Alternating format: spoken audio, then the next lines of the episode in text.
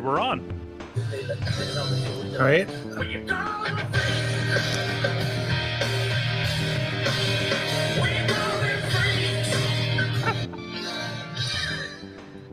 I guarantee I've used that one before. I just uh, there's only a couple live songs. I guarantee you their catalog is much deeper than we think it is. Uh, I think I know exactly how deep the live catalog is, but it's just there's only a couple of them that have videos, Ah, okay, I uh, got you. or or that like I have any kind of affection for. Oh wait, I didn't know that we were that we were taking in like your pro hits. Like this is your live mixtape. Huh? Yeah, it's my YouTube playlist on my private live fan channel. oh man, we're back. Yeah, Yeah, thank you everybody for uh for understanding all of that. I don't know who I'm talking to. There is zero. Ah, there we go. One viewer. hello. Hello. Yeah, Um, yeah. yeah. Um, January 25th, starting out 2016, by actually doing one of these in a month. Yeah, doing uh it's it's a it's so easy to get out of the habit of doing things. Oh my gosh, totally.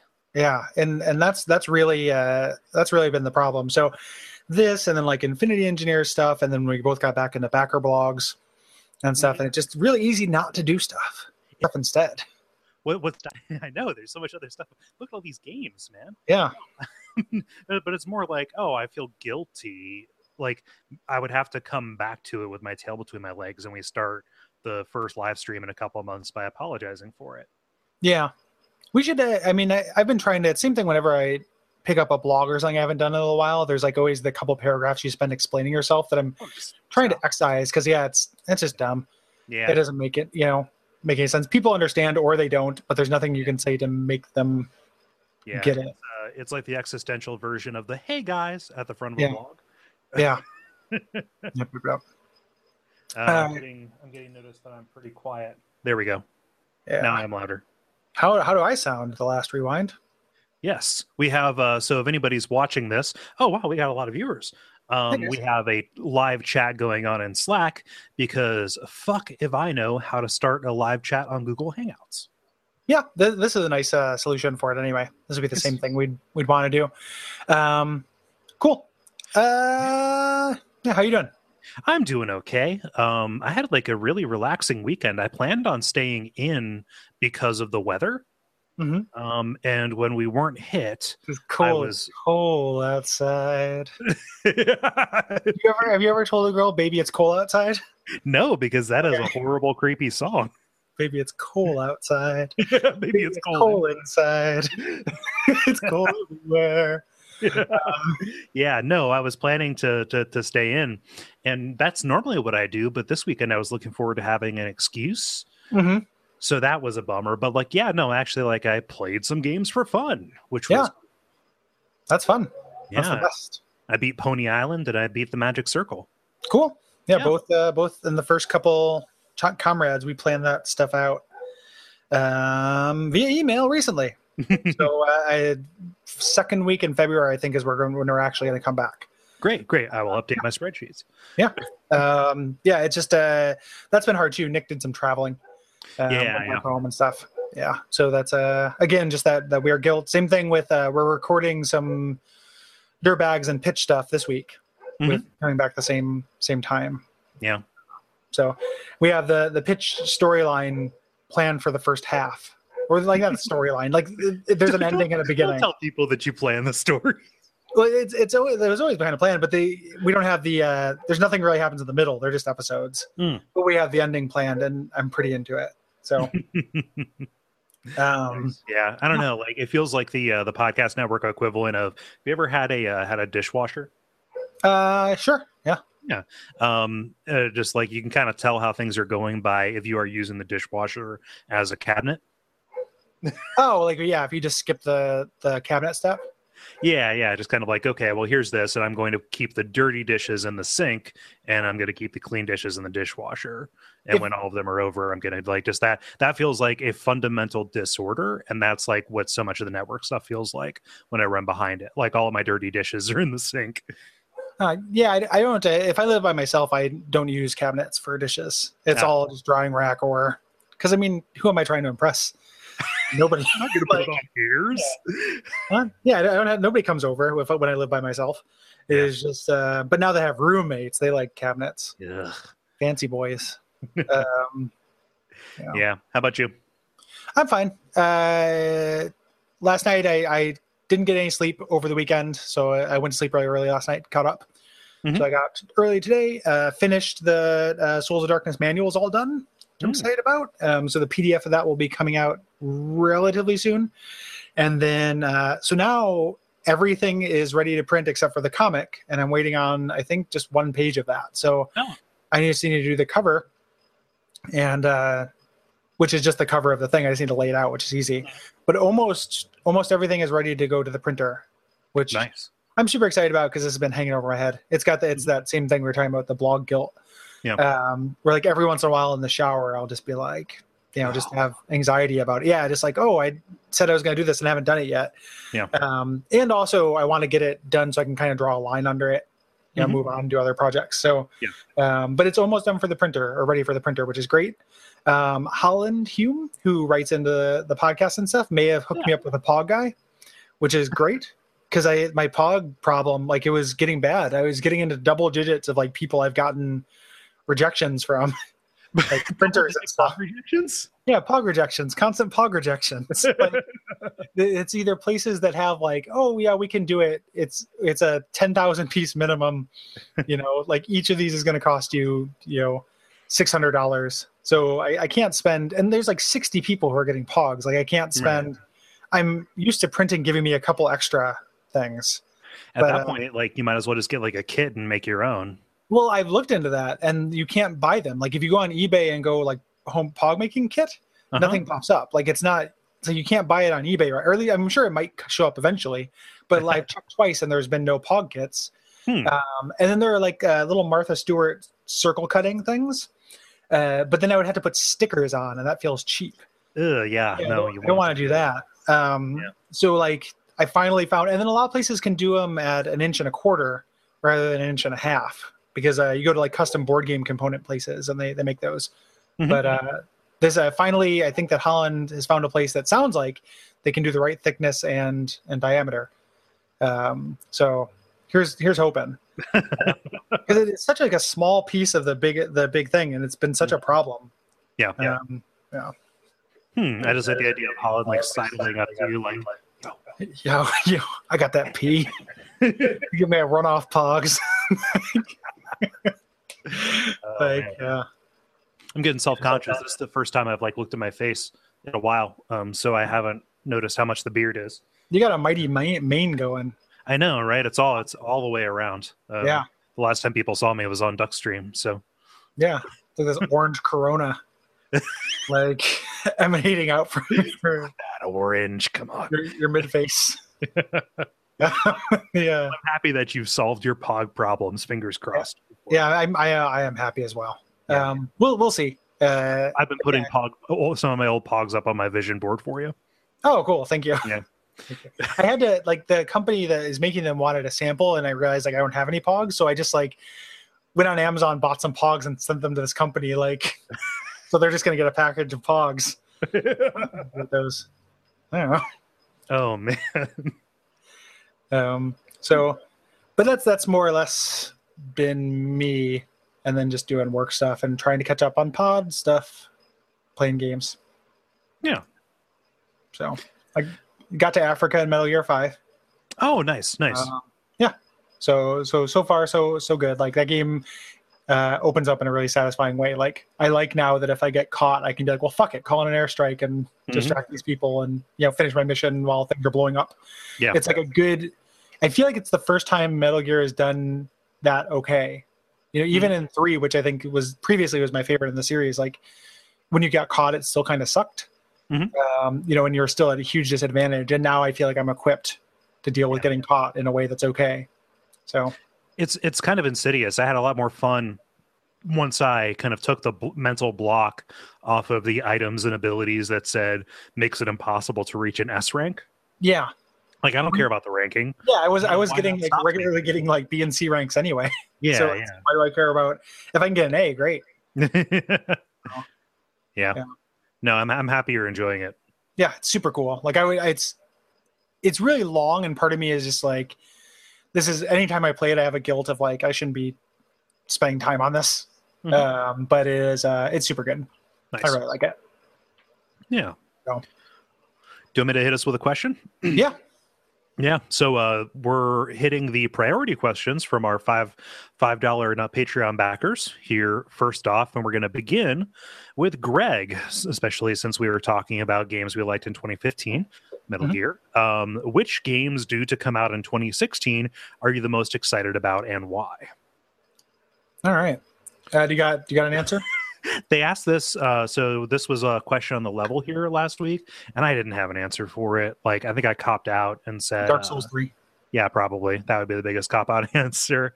Um, yeah, no, I'm I'm pretty excited about the Witness coming out tomorrow, dating this, but Yeah, I watched the Uh, trailer for that just uh, just now, the release trailer. Yeah, yeah. No, I mean, like that's the one that I've been looking forward to the longest, just by virtue of the fact that it's been in development the longest. Although saying that shakes loose um, the Last Guardian, Hmm. um, which I'll believe it when I see it. So it's hard to it's hard to say. Yeah. Yeah, I'm I'm cautiously optimistic or cautiously curious about the witness. Mhm. Um, but I can't. I'm. I don't know when I'll get around to playing it. I'm definitely not. Yeah. I have other things I'm interested in that are available now. Yeah. Um, but like, it's just it's it's a cop out. But part of it is like I don't follow that much in the way of pre-release. Like I don't uh, stoke game boners the way I used to when I was young. But it's Mhm. all Souls and Souls related shit. So it's like Dark Souls three, Salt and Sanctuary, uh, Eitr, um, or Eater, however that name is pronounced. All those games look really cool to me. Yeah, Uh, I'm curious about and- below, actually the one, what? the new one uh, below the new one by the uh, Oh, yeah. by the Sword and Sorceries guy. Yeah, yeah, that'll be cool. Yeah. Um, yeah. I'm I'm uh, vaguely uh, curious. Oh, um, I think the two new Shovel Knight DLCs will come out uh, in 2016, which is awesome. The uh, two new characters, the Propeller Knight and King Knight, I think. Oh wow, I didn't know if you knew that they did that, but like, you know, you play through the game, then they put out the Plague Knight thing, and it's amazing and free and Mhm. totally plays changes the way. But that's one of three. I wasn't aware that was one of three. I know that they uh, they have uh, Shield Knight coming, right? Um, maybe it's Shield Knight and, and Propeller Knight. It's it's like two it's two other playthroughs eh, or two other kind of ways to play the game. Um, so that's great. Yeah, I haven't played. Uh, I haven't played Plague Knight yet. It's good. It's really really good. It changes the game entirely. And they added they could have made it they could have done it a lot cheaper and, and kind of shittier than they did. Mhm. But there's tons of care. Like everything is different. Characters react different. Like it's got its own kind of like touching story to it. Um, it's really good. So, you know, well worth it. Um, and then yeah, but other than than those things, there's not not a whole lot. Like what else is a big what else is a big thing that's coming out? I'm not thinking of. Uh, it's Uncharted Four. Oh hey, fourth one. Um, yeah, yeah, it's I don't know. Like I'm kind of in the same spot that you are. Honestly, like it's uh, I don't know. there will probably be lots of indie stuff I'd never heard of. That's the thing. Like I like most of the stuff that I get excited about. I'm excited about for two weeks because I heard about it a week before those two Yeah. weeks. Yep, yep.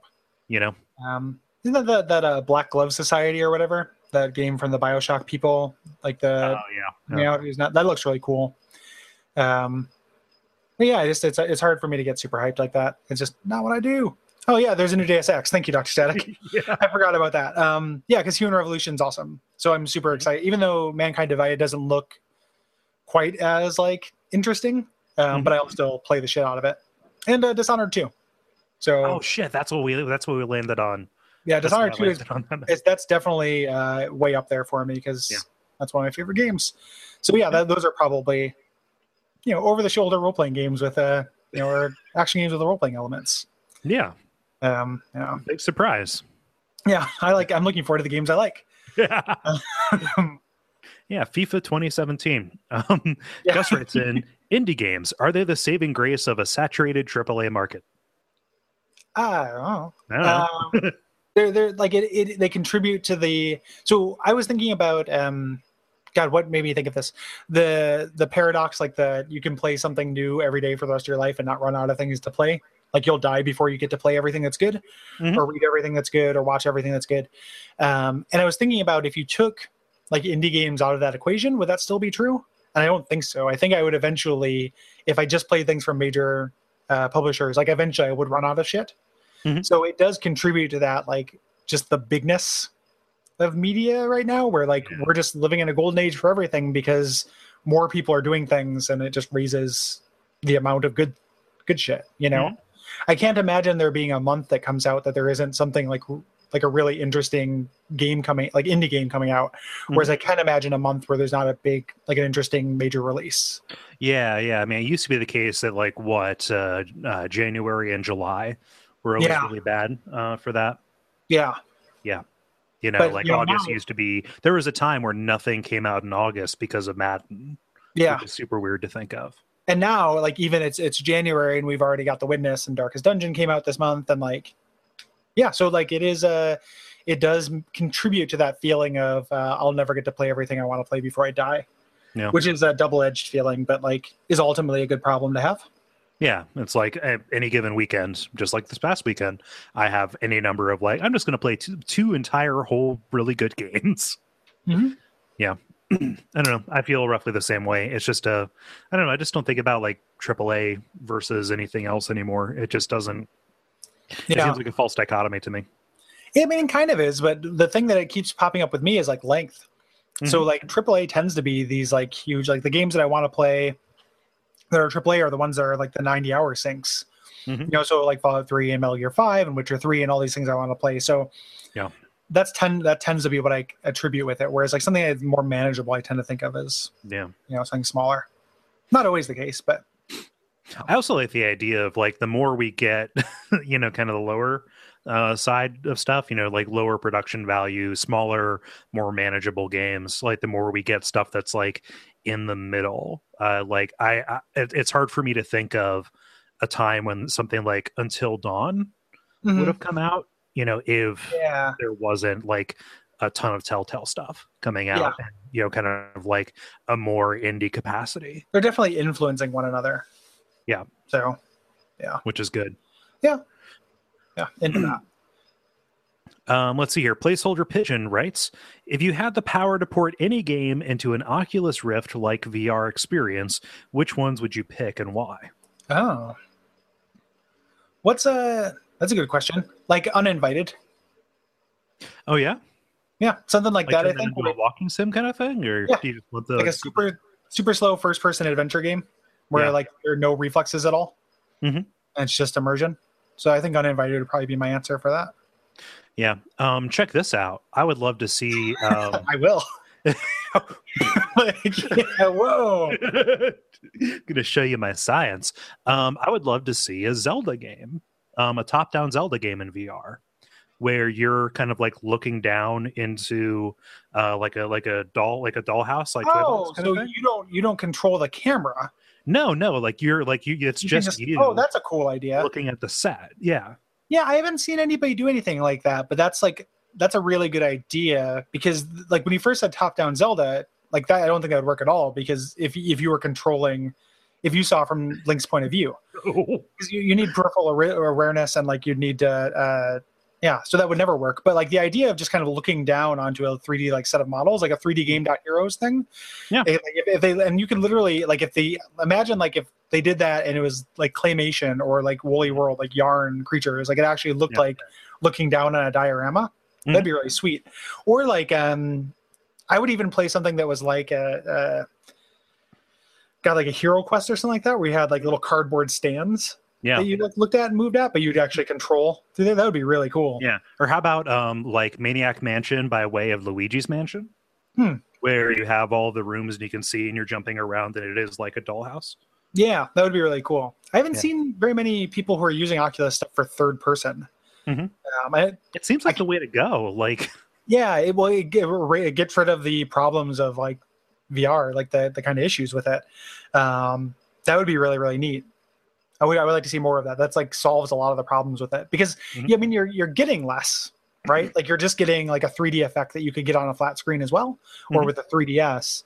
Um, but it would just be like an ease, like a like an easy 3D or an It'd be automatic. cool to do like uh like to work that into the gameplay too where like you have to peek around corners Like, Yeah, you know, like change your viewing angle or something like that um, yeah, that'd be a cool idea. I like the idea of like you know pushing around toys in a box. Yeah, Yeah, so that's my answer. Um, Sam Bear writes in, uh, which is your favorite, the Ropers or Mr. Furley? Also, who would win in a fight? This question is for Cole.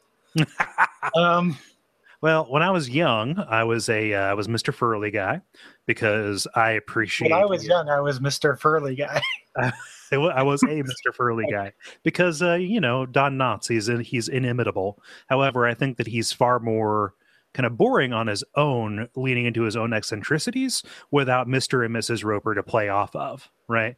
Um, when you can look at the Ropers in, interacting with each other and talking about this, you know, strange Jack Tripper and his non-standard living arrangement, um, you know, it brings a little bit more dimension to the show. Whereas with just Mr. Furley, he is he, he is like a lightning strike um, into kind of the balance and the stasis that they have, and I think that that is less satisfying um, in terms of like a dramaturgical um, quintad. Yeah, Yeah, sure. yeah. I'll buy it. Yeah, there are Uh, lots of. I mean, you're never going to see me turn down um, the charm of you know uh, Don Knotts, but uh, but yeah, I think in this instance it was a stronger show and it was the Ropers. Yeah, I, I have no answer for that question. I don't watch that show. Uh, like I've seen it. I don't. I don't watch that show. Yeah, no, I, I've yeah, I've, I've seen it before. Like it's Okay. I've seen it, but it never like I was never like, man, this is it. Like this is, this is good. You know, like I, I look at these guys with tight pants, like like tight pants, lycra, weird polyester things. Like, I don't. I never thought like this is this is cool. Like Yeah, this draws my attention. I tell you what though, that Suzanne Somers. I, you know, That- she's dead that, now. That, that I know. I know. Oh, she actually dead? I don't know. I just assumed so because she's I think, she passed breast cancer, unfortunately. okay.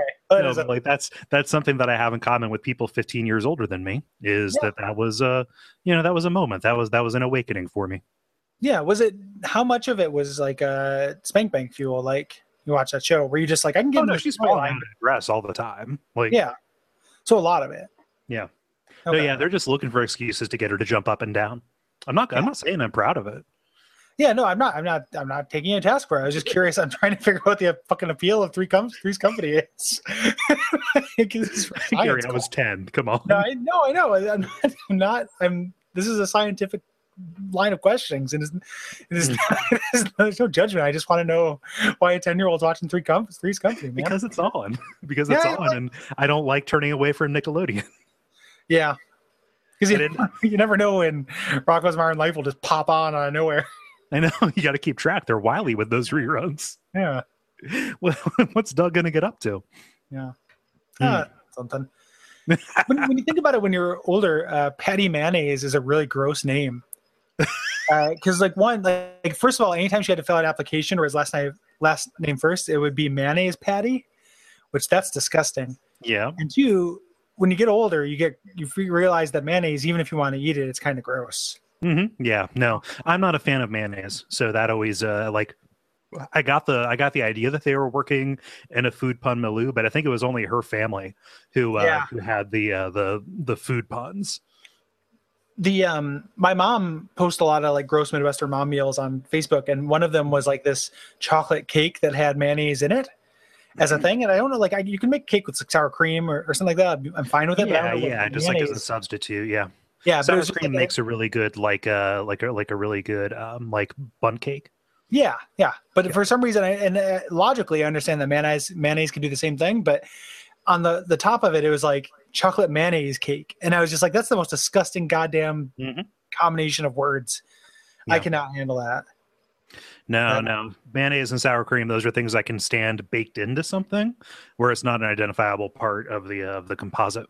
i can understand it but i don't want to know about it No, no, that's the thing. And like my my my mom like would you know criticize me for like, oh well, you tasted this, and it's like, well, that was before I knew that there was mayonnaise in it. Which Mm, obviously, just eat the food that you're given. Fuck you. yeah But oh, I was at a I was at Meijer the other day, and um, you'll never guess what I saw. Um, Linda, you know Linda from your high school. No, I saw um in the checkout they had the dump cakes and easy dump meals. Oh yeah, yeah, yeah easy dump dinners. Yeah, Yeah, dump dinners, dump cakes, dump. dump.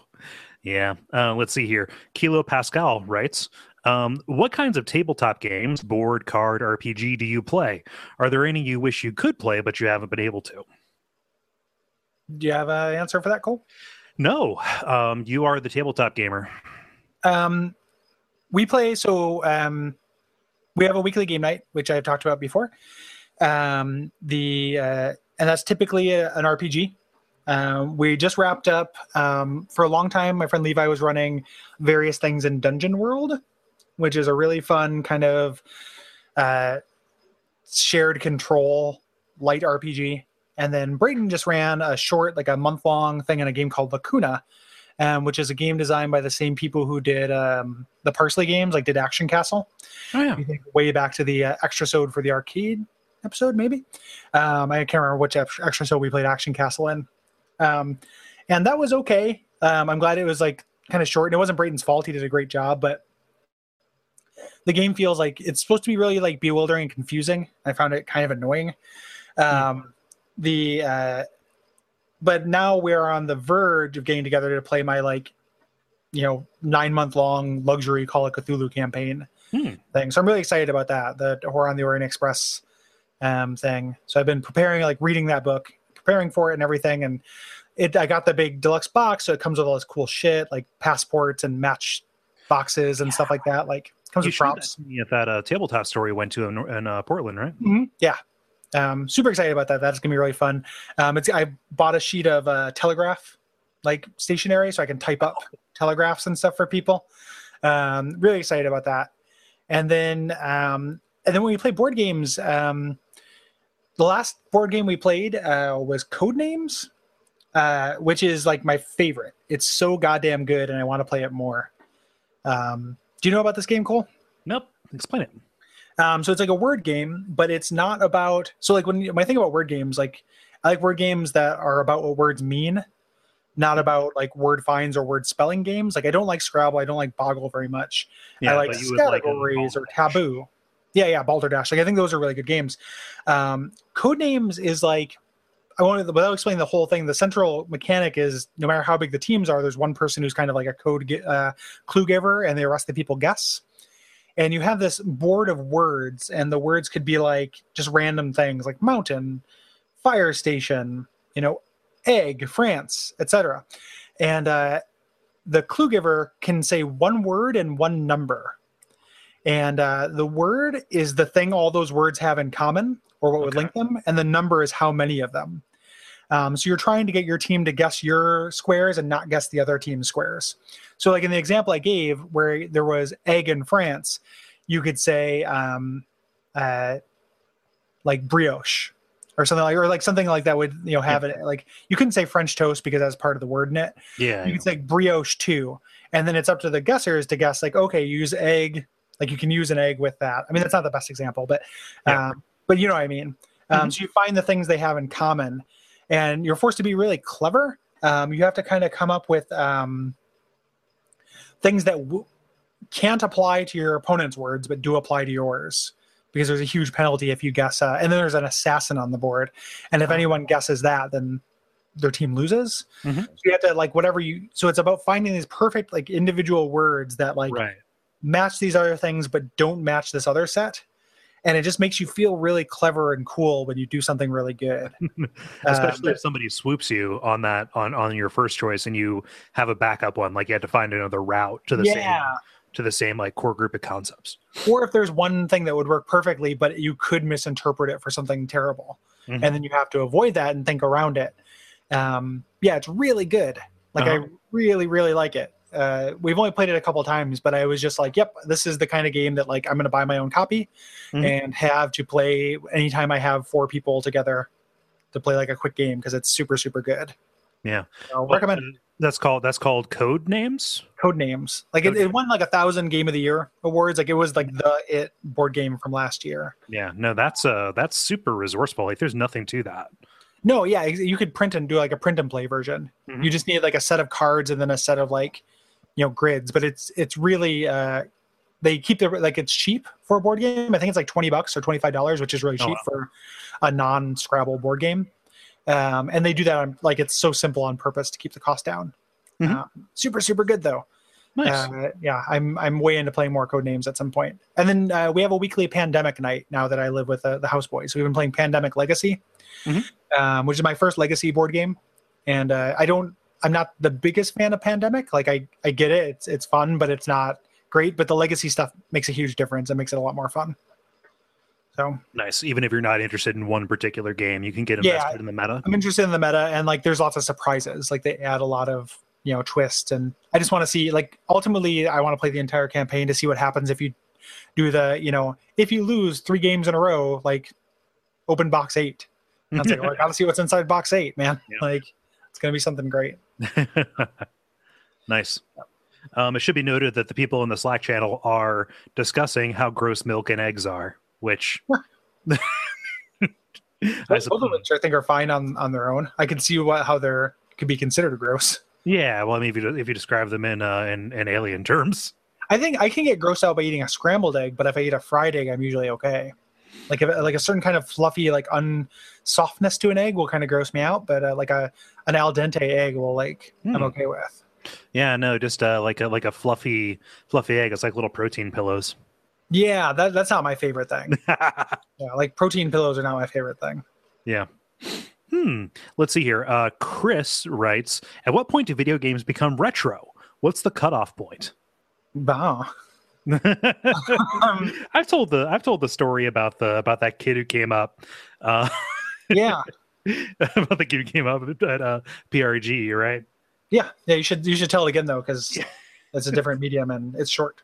This this thirteen year old kid comes up and he's you know he's he's got a real swagger to him and he's like, oh, what is this? Like, oh, well, we're a retro games podcast, like a book club, blah blah blah, and uh, and then he gets this little twinkle in his eye and he's like, oh, well. Well, what's what's retro? And we're like, well, you know, we do- we do everything from like ah, like NES up to you know we've done some 360 games, and he with his 13 literal with his 13 year old horrible piece of shit human, he's well, 360 isn't really retro now, is it?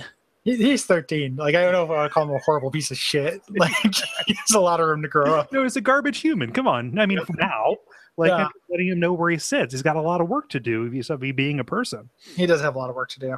Yeah. um, yeah, it's pretty annoying. Like it is, uh, you know, just because he was like letting us know, it wasn't Mm. even just like, well, I wouldn't call that retro. It was like he was informing us. Yeah, Like we hadn't considered it, and and we were just like, oh shit, you know, like That is- the banner no. down. yeah, that that is several years yeah less. Like that number is smaller than than this number. um i think that like it's it's the it's like the kind of thing that's not necessarily for our purposes not worth defining. No, because we're gonna break that rule kind of like if we made a rule it would just be be broken. And some people don't like it. Like there are people who are just like "Ah, i'm not just just don't want to hear about new games. Like why like why are you doing dishonored when you haven't done zork you know and and i get that. Um, but at the same time like the show doesn't have an end date. We don't know when we're going to die. We're not going to run out of stuff to do. Mhm. you know so eventually we'll get to all that stuff you know and eventually that stuff will become retro and we could get to it if we do it a little bit mm-hmm. sooner i don't think it it feels arbitrary Yeah. to worry about it too much I'm trying to think. Like Dishonored might be the the newest game closest to the actual recording date. Like it came out the most recently as of when we recorded it. But like, I mean, that was part of our like watch out for lens flare thing, and I don't think that invalidates the whole mission. Like we're definitely more more relaxed than the retronauts are. I think their thing is like ten years, but Yeah. that's like personal and our rule of thumb is like all right either five years for pc games or like last generation preferably last generation and also five years. Yeah. You know? And, and also i mean they're because of the origins and then we talked about this a lot and like because of the origins of retronauts they are uh, because they used to be beholden to a bigger company um, there is this sense that uh, i think they'll get more shit if they if they didn't follow those kind of rules well they're they're besmirching the honor of the name retro games which are always perfect because they're nostalgia. Yeah like they have more of that audience that we don't have. Yeah. which is which is great like and and i really like that that's not the case. And like you know and i'm not saying that they don't do this because they do but to my mind it is more like i'm more interested in having something cool to say about it or Mhm. unique to say about it than i am about it kind of fitting a definition. And they Yeah. do that too. They don't do things they can't talk about. Um, and when they do like i think that they they recognize it and it doesn't make for like the best episodes of retronauts when Mhm. it's like it, it's like a obligation you know, and that happens whenever they do anything that's like PC. Like they'll they'll call somebody on who kind of knows to talk about it, and then like Bob will watch a let's play of it, and then Jeremy will just kind of talk about how he can't get it to run on Mac, and then that's it. Yeah. Um, Yeah. uh, so none of these definitions, like what each individual show, I don't think that determines what's retro. I think the answer's in your heart. Or the answer is, you know, it only kind of matters.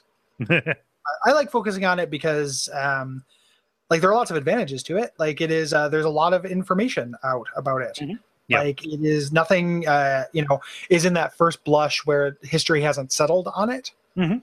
You know, so there's usually like postmortems, there's interviews. Um, it's also people have cooled down on it, like, which is Oh, such a huge thing. Like, the the kind of rush to call everything the best thing ever when it pops out Mhm. Know, uh, is a little bit crazy. So like, if we were just if we were a new game podcast, like maybe we would have done something like you know, and the two examples that were like really lauded when they came out, but people really cooled down on them would be like Arkham Knight and uh, Dragon Age Inquisition. Just and I call those out because I played them, but like Yeah. people were going crazy for those. Like, oh, this is the best game of the year, and then a couple months later, like, wait a minute. No, it wasn't. um, you know, and like it just kind of happens collectively yeah. and uh, not like we're looking at things with like a, a longer lens which i think is really nice yeah. Yeah, further away, Yeah. which is good. Definitely. Like, imagine if we had done a Grand Theft Auto 4 podcast in uh, the fall of 2008 as opposed to now, which I don't think we're ever going to do. no Uh, and well and i think that the um what would have happened is that uh we would have came to the conclusion that i came to with gta 4 from playing it through doing the podcast Mhm. and then we would risk being the like everything you think is good we think is dumb podcast because like if we end up doing things like like the way that we approach games if if it's something i'm not going to like this is going to determine that or it's going to determine how i feel about it or make that come to light you know? Like we Mhm. can't do the treatment that we do and have me come away from a game feeling ambivalent. Yeah. like i'll, I'll either figure out if i like it or not. Yeah. um you know through that. So like i don't really like gta 4 i would have gotten to that point through doing the podcast you know? But Yeah. like it's so like there's not there's kind of it's kind of weird. There isn't like a game club podcast that does exclusively like new aaa stuff. Yeah. Even um, like when we do bonus levels, they're usually like a year or two old. yeah. Yeah. i wonder whether why they, i wonder if that's like a hole in the market or if people would just avoid them because they would want to play them and it would feel like a I don't spoiler. I don't I want to make it. yeah. Like, no, no i don't want to i'm like do you think i was suggesting that we do it no, no. Like, I'm just saying, like, if I'm projecting my own sensibility on other people, but like, man, playing a whole game and getting like any number of people to finish it at the same time, like, that'd be a production nightmare, you know? yeah Like, I'm just Yeah. thinking about the logistics involved in that. Like, can you imagine what life would be like in November? Yeah, that would be really hard. Yeah. Um, yeah. So I mean, it's if such a thing existed, like I would be interested in it existing, um, but it doesn't. Uh, it's not for me. For Yeah. sure. Dr. Static raises a good point in the Slack. It would be too expensive for people to play along. That alienates audiences. Yeah. Yeah. Yeah. Even though, like, I, I think that there is that there's a segment where it's just like, oh, I'm way into this new thing. Why aren't more people talking about it? Or like, I would listen to any amount of talk on it. You Mhm. know, like if if you're just like really into a game, like that could be a thing. Yeah. So Uh, let's see here. Bob writes in saying, Gary, have you played the Arkham Horror or Mansions of Madness board games?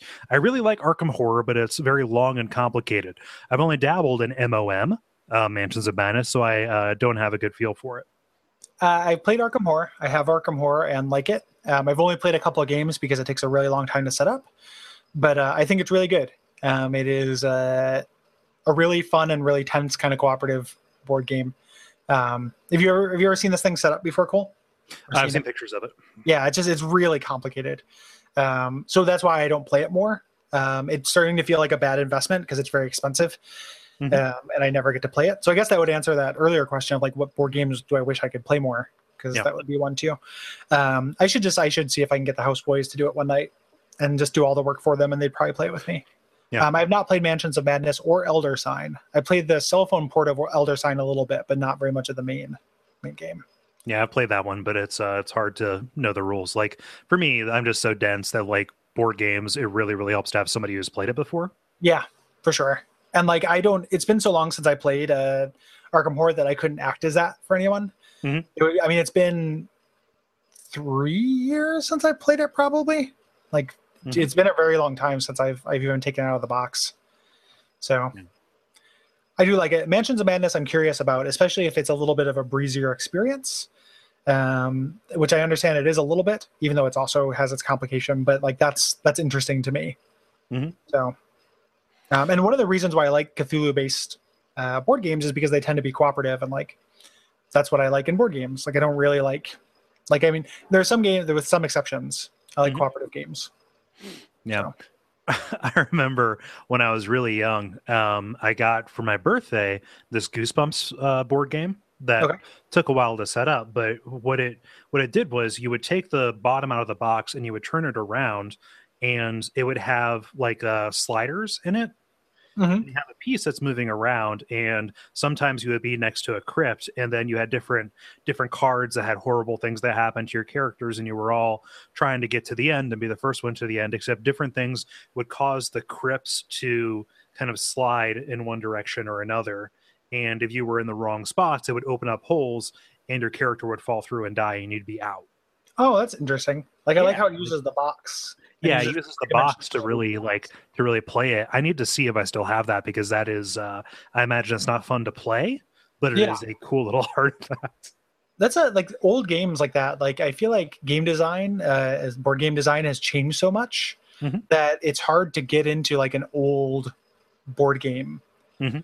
um, like i bought this board game that tsr made called chase uh, that's just like this really convoluted kind of shitty game i just bought it for like the graphic design and stuff but Mhm. even um you know uh, anytime i see like an old board game with like super cool components and start looking at the rules i, I just think like oh this is before people kind of realized like a certain kind of elegance to board game rules and just like oh this is like entirely too chance based Mhm. or this is uh it's just like has a runaway winner problem or a really bad like runaway loser problem or something like that like all these things that you can avoid or people take pains to avoid now um that they didn't then so it's Yeah. like board games age in a weird way like it is hard a retro boards game board game podcast would not be very good i think where you'd have to really search. Or you, I mean, it would be a good podcast, but you wouldn't be playing very many good games. Right.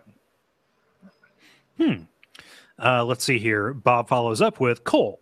I hate to bust balls, but what Dark Souls bosses have you not beaten on your own yet? If I remember correctly, the list includes Manus, Dark Lurker, and Fume Knight. that last one is one of my favorite is one of my favorite bosses in all of Souls. You have to do it, man. Shots fired. yeah, no, this is why I really take great pains to not admit when I haven't soloed something because I don't want people holding it over my head. Um, I appreciate the question, but I don't know. Like, I don't have like a definitive, uh, you know, a definitive list. Like, you probably know more, know more than I do, or at least can remember it. Like, I, I straight up haven't beaten the Smelter Demon. yeah. It's just too hard. Like, I just have too much trouble with it, and you know, if that revokes my Souls card, I'm sorry. Uh, it's it never bothers me because it obviously that'd be a silly thing to bother me. But the only time I can kind of relate to it or like get an inkling of that is when they're actually like super good bosses. Oh yeah, yeah, Like, but like beaten like Maria. super good. Yeah, you beat Maria. like well, Maria's mandatory though. If you hadn't beat Maria, we couldn't have done the DLC. I know, no, but I beat I beat Maria on my own. Oh yeah. Yeah. without summoning her, right? You know. Yeah. Yeah. But I, you know, like somebody like uh, Fume Knight or, uh, um, God, like Smelter, I understand because Smelter's kind of shitty. Mhm. Like Fume Knight and Dark Lurker are both really good boss fights. Yeah. And it just sucks because Dark Souls 2 doesn't have as many good boss fights. So missing out on two really good ones is kind of tough. But I still played them enough to know, like, I got, Yeah. I got really Yeah. far in them. I know everything about Yeah. how to beat them, except for getting my dumb meat hands to do it. Like, yeah. you know, it's not like I, you know, haven't experienced it. It's just kind of like, oh, I need this release valve so I can see more of the game. Yeah. You know. Yeah. Come on, man, get off my balls. The, uh, it's all right. Yeah, but uh, I can't give you a definitive list. Um, couldn't be I think, I, Orphan mean, I think Coast. those are it. What's that? I, I think those are it. Or is it by yourself? He said by yourself specifically, not just ones you haven't beaten. Oh yeah, by myself. Yeah. Okay, gotcha, gotcha. Um, yeah, because there's a couple I have. I mean, I there are ones I haven't beat by myself. I Mhm. didn't beat Ludwig or uh, Lawrence Mhm. by myself, um, and I've never done it. And like maybe I would give it another shot if it's easier to get to the DLC bosses. Yeah. Um, Yeah, everything else I think I've soloed, Mhm. um, other than uh, Ivory King, which obviously like the point of that game that fight is not to solo it. Yeah. So- Oh, and um and Lud and and Zolg or whatever the the two kings pets like the double tiger fight. Ugh, yeah, no. Yeah, that I I took somebody with me there. So, um, but yeah, other than that, I think I've soloed most of them. I don't uh, I don't have that as big of a if it if he's talking about just bosses you just haven't beat at all. Like that's you know, like I think that there's value in in in beating them. But if he's saying Yeah. I haven't beat them solo, it's not as big a deal to me. yeah, no. So solo is what he's talking about. Yeah, yeah. I did. I, I renounce what I said. I take it back. um, let's see here. Uh, Sean writes: Are there any games from 2015 that flew under most people's radars, uh, but you would strongly recommend? Uh, may I tell you about a game called Undertale? Um, we, we, we, we all know about the big name games uh, of the year, but I'm curious to know Here if there any. What's that? I'm taking my Undertale swig. Dad needs his medicine before he talks about Undertale. no, I'm not. I'm not. I'm not talking about Undertale. I was just making. Were you joking about that, or did he? Was that in the question? No, no, I was joking. That was, Oh, that was totally gotcha. an aside. Oh, Yeah. gosh. Okay. but it's good that you got, got you to take that belt of whiskey. Yeah. Now I know the secret word. Uh, We all know about the big name games of the year, but I'm curious to know if there were ever any, if, if there are any lesser known games that really resonated with both slash either of you. And this is where I forget any and all games that came out in 2015. it's hard for me to think of things I haven't talked about on stuff. Yeah, that's the thing. I feel like I feel like if we like something and Yeah, really I'm on the record. Yeah, you're right. Like either it's in the edge of an extrasode or I talk about it on the level. Um, and thus I assume it's widely known. Um, Um, I, lo- I love the beginner's guide. Like I love oh, that game. shit. Yeah, that's Like and, and I didn't hear very many people talk about it, and a lot of the people who did talk about it didn't get it. Mhm. That was so frustrating. Where it's like because of the nature of like the more you can't really discuss it without spoilers, and then the fact that like uh, so many people were kind of fooled by it, which is amazing to me, but happened. Like professional people who get paid a living to to write and think about video games were fooled by it, um, which is that's depressing. Uh, but the fact that happened, it's like it didn't get a lot of people talking about it. right. And that bums me out because that game is really beautiful and, and heartbreaking in like a way that's very resonant to me. Yeah, uh, no, that that fucking shattered me is what it Yeah. did. It's yeah, it's it's really like that worked on me in a, in a really big bad way. Mhm. Um, I didn't hear a lot of people talk about it. Yeah. Uh, Yeah. No, I definitely think that um, it didn't land in a lot of podcasts because of uh, because of spoiler aversion. Um, and even like on Video Games Hot Dog, they didn't really spoil too much of it. yeah, um, and they were like one of the few podcasts I heard like, oh, they all played it and they all, you know, got a chance to weigh in on it. I still haven't listened to the comrade about that because of uh, I haven't I haven't played Doctor Langeskov or whatever it is. Oh yeah. Um, I'd like to, you know, at least dip my toe in. I know that's not a huge There's commitment. there's so- no way to dip your toe in it. It's like dipping your toe into a thimble.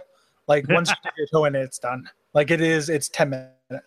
Okay. Um, it's the um, the thing about the other thing about the beginner's guide and the errant signal video on this like pointed out really well. And if people out there, if I haven't done you know my my due diligence in converting people into being into errant signal on Mhm. the podcast, like this is another chance to get on board with that because his beginner's guide video is really good. Um, but he talks about part of the conceit of that game is that it is kind of actively hostile to criticism Mhm. and kind of undermines the idea. So I think that's part of the reason why not a lot of people talked about it either, because there's a read of it that's kind of insulting to people who like think about games. Mhm. Like it's a little bit antagonistic in the same way that like Spec Ops is antagonistic to people who like shooters. Yeah. This is kind of a condemning game to critics. And like in a way, like it's like the anti lady in the water. you know, it's like anti like it's a really understandable and empathetic and like good attack on something that I do and like in a way that made me think and, and feel and stuff as opposed to feeling cheap. Yeah. Um, I'll say this: like I didn't play it in 2015, but the Magic Circle um, Yeah. does does something really similar, except it's not against people who think about video games, but people who are fans of video games specifically. Yeah, I Um, really want to play that. yeah, and the antagonistic relationship between kind of fans and creators um, that unfortunately kind of comes up. Um, yeah, I would say both of those. Like they're, you know, one, you know, beginner's guide is a little bit more walking sim. I'm not Mhm. using that in the pejorative, but it's more of like you're walking around. Like there's more of a game to uh, to the Magic Circle. But I definitely think beginner's guide is more poignant. Um, Yeah, um, yeah, that was um, Mackey's big thing was like he he really hated the beginner's guide, Mhm. and he, but he liked he's like everything the beginner's guide does, the Magic Circle does better. Mhm. I haven't played the Magic Circle yet, but I, so I don't actually can't withhold judgment, but I've also talked to people who are like not, you know, who didn't have that take either. Yeah. Like, and and if even if I end up really liking the Magic Circle, like I end up finding the beginner's guide really devastating anyway, and it'd be hard to take that away. Mhm. Like when people, I mean, again, not to turn it into Undertale, but like that's the game that I had the biggest emotional reaction. That and Soma, like I had the biggest emotional reactions to this year. In the same way, people are talking about how they can't hear like Undertale music without crying and stuff. Like I had, I had the that reaction to like Soma and Beginner's Guide were the games that like touch my heart this year. Yeah. So Uh, not for Soma, but uh, beginner's guide. yeah, Definitely for me. Yeah. Yeah. Um, so yeah, definitely check those out. They're you know inexpensive and worth every penny. I think so. Um, yeah. Yeah. Uh, Brandon asks, "Mash question: Colonel Potter or Colonel Blake?"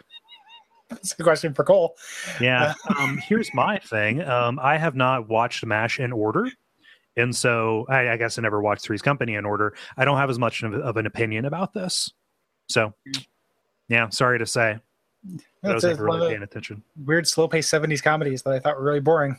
I just like couldn't watch because I thought they were really boring as a Well, I'll pick, a, I'll pick an episode of MASH at random because they're on Netflix. Like, and I'll put that on the Hmm. background because it's good background having on. Yeah, So, but, uh, yeah. Sorry to disappoint you, Brandon. that main guy in Mash is hard to look at, right? The guy who plays the goofy crossdresser. Like he's got a face that I think is kind of hard to look at. Uh, no, I'm no. Uh, Alan Alda is not a. Uh, he is not the cross dresser. No, no, I'm not talking about Alan Alda. I'm talking Oh. about the guy who's the the crossdresser. Oh, I forget. guy? I forget. Why am I forgetting this? He, he kept on trying to get a uh, a section eight. It wasn't BJ. BJ died Yeah. earlier. Um, no, it might have been BJ. It was Trapper who died. He's got a real case of like '70s crinkle leather face. Like he Oh, looks like yeah. a, he looks like a real like leather like a, like an, a suntanned aunt's leathery boob, but as a face. Um, like, and I, I don't like looking at him. Yeah. let's hear. Grabhammer as Dick York or Dick Sargent.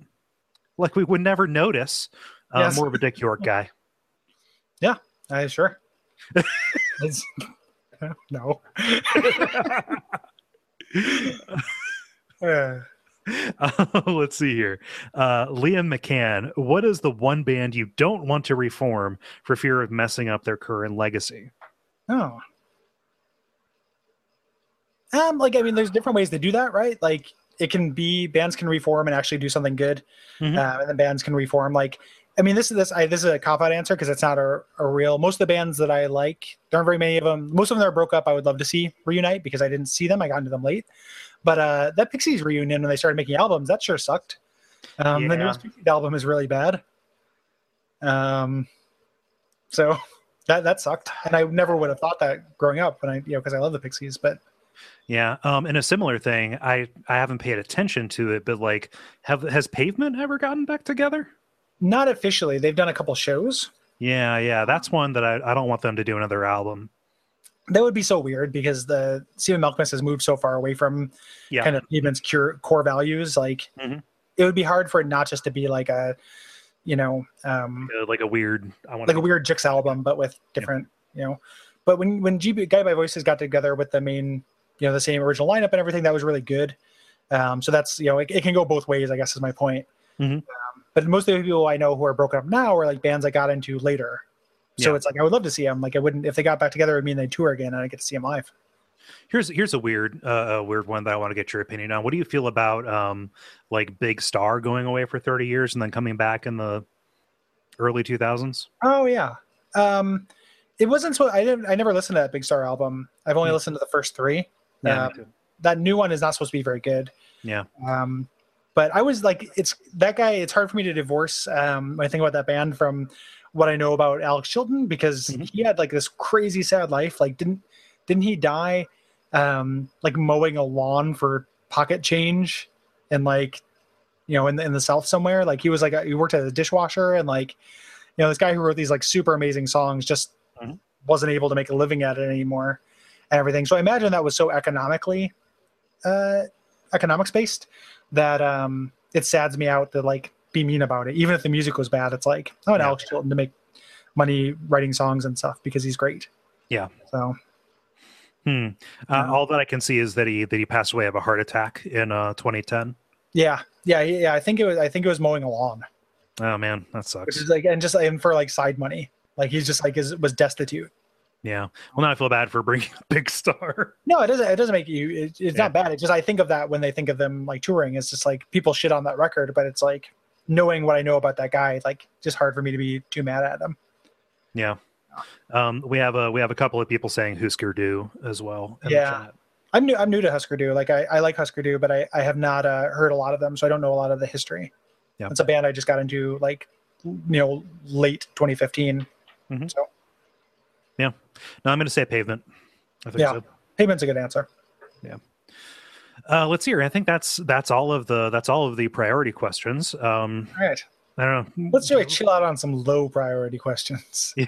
Let's answer Yes, these. yes, Like, you plebeian. No, no, everybody who's these are people who are watching live, and we really Yeah, appreciate of it. yeah, no, just just just kidding. yeah, no, we're just funning. Um, I'm going to do these by order that people have voted for them. But uh, Jala asks, um, "What is your fondest fondest memory from 2015?" You do you have an answer, Cole? Uh, can I can I say like early November, like when we did the Ohio tour? Yeah. Like that's not particularly a moment, but that just kind of like you know, a, a in a sense is like on my home turf. B like who the fuck's gonna come out to see us in you know the middle of nowhere Midwest? Turns out a bunch of people, and they're all gonna come to bars and be really nice and give us our zones. Um, I just remember we were driving back from Columbus, and you you said something like, "Yeah, we we we desperately need something bad to happen to keep us level." Yeah, yeah. It was it was a that was great. Yeah. um, that's probably my answer too. Like I don't because I mean it's a super shitty year. You know, Yeah. like I uh, you know slowly fell out of love and had all the consequences that are resultant of that. Yeah. um, It was cool to see people come come out and support you with uh, the Bonfireside Chats campaign. Yeah, that was really touching. and uh, gosh, fuck, man, Duckstream. yeah, Duckstream and uh, and Souls of Darkness. Mhm. It was it was this weird year of highs and lows. Like I was uh, a lot of uh, you know being as happy as I've ever been and being as sad as I have ever been. Like it was, you know, uh, uh, like like not sleeping for crying, you know, and then just uh, having literal moments where it's like, oh, I just like I can't like somebody shoot me now because this is as happy as I've been Yeah. you know so it is a uh, it's been a real it was a real uh centrifugal central you know like a year in a centrifuge. Yeah, speci- Um, specifically four months in a centrifuge. yeah the, just like fall. I mean and up until that point it was more Oh, even but i was still dealing with like the lead up to the breakup stuff Yeah. which Yeah. was just you know was the worst. Just like uh so um yeah. The um The Ohio Uh, stuff is really good. yeah ohio stuff is, is probably peak even though like i had a really good time on duckstream Yeah. um, that was really fun and then do the actually at the uh, the transacto event that's always really nice like Mhm. it is uh it's embarrassing because i don't like being the center of attention but it's also um like it's nice to have see the difference Mhm. so and also to be called uh, the future. And if these kids are any indication, what was Yeah. that story? yeah yeah it's like if you if you're worried about the future uh the you know the future of, of mankind and kids take a look at these guys and it was just like me and Brayden and Nick and like Nick's like 26 or something like that like the youngest person up there to be the future of and then Brayden and I are both like in our mid third like well into our mid 30s um so yeah, don't worry, man. Your new your, your new stand's coming on Wednesday. did you see the thing it did like I barely touched it and it just like and it's it's so poised to immediately just be a hammer that just goes down on my oh. like if this this pop screen is just there to protect my crotch in addition It's a perfect killing machine. it is. It is. It is like a heat-seeking missile. Missile. Like it is. if I if I bump this stand, it just immediately wants to chunk. Chunk count to two chunk chunk. Heat seeking missile seeking missile. Yeah. like, uh, people are getting a new mic stand because this one uh, is dangerous. yeah. Um, I'm happy that your camera's working. That was a that was Yeah. a bit of a scare. Yeah, that was not not working. I hadn't had it plugged in for a little while, and I was just like, did something happen to it? But it's just been in a drawer. Mhm. Um, but yeah, it's uh, it has to do with more like USB uh, USB things Yeah. going out. I Don't really know how to fix those. No, no, there's like yeah, anything on your motherboard is just magic. Yeah, USBs just go out sometimes. Yeah. No, I've got one on my lap on my MacBook that I don't think is covered under warranty, and that sucks. Yeah, it just it just doesn't work. Yeah. It's a bummer because you know we get new PCs, they have more and more USB, and it's like oh, I was like more like ten USB points. That's great, but I think maybe like six of them work. yeah, like six of them are rated for the kind of power that that kind of thing needs, and six of Yeah. them, yeah, and only half of those are USB three. Like it's a Yeah. real, it's Yep. a real shit show.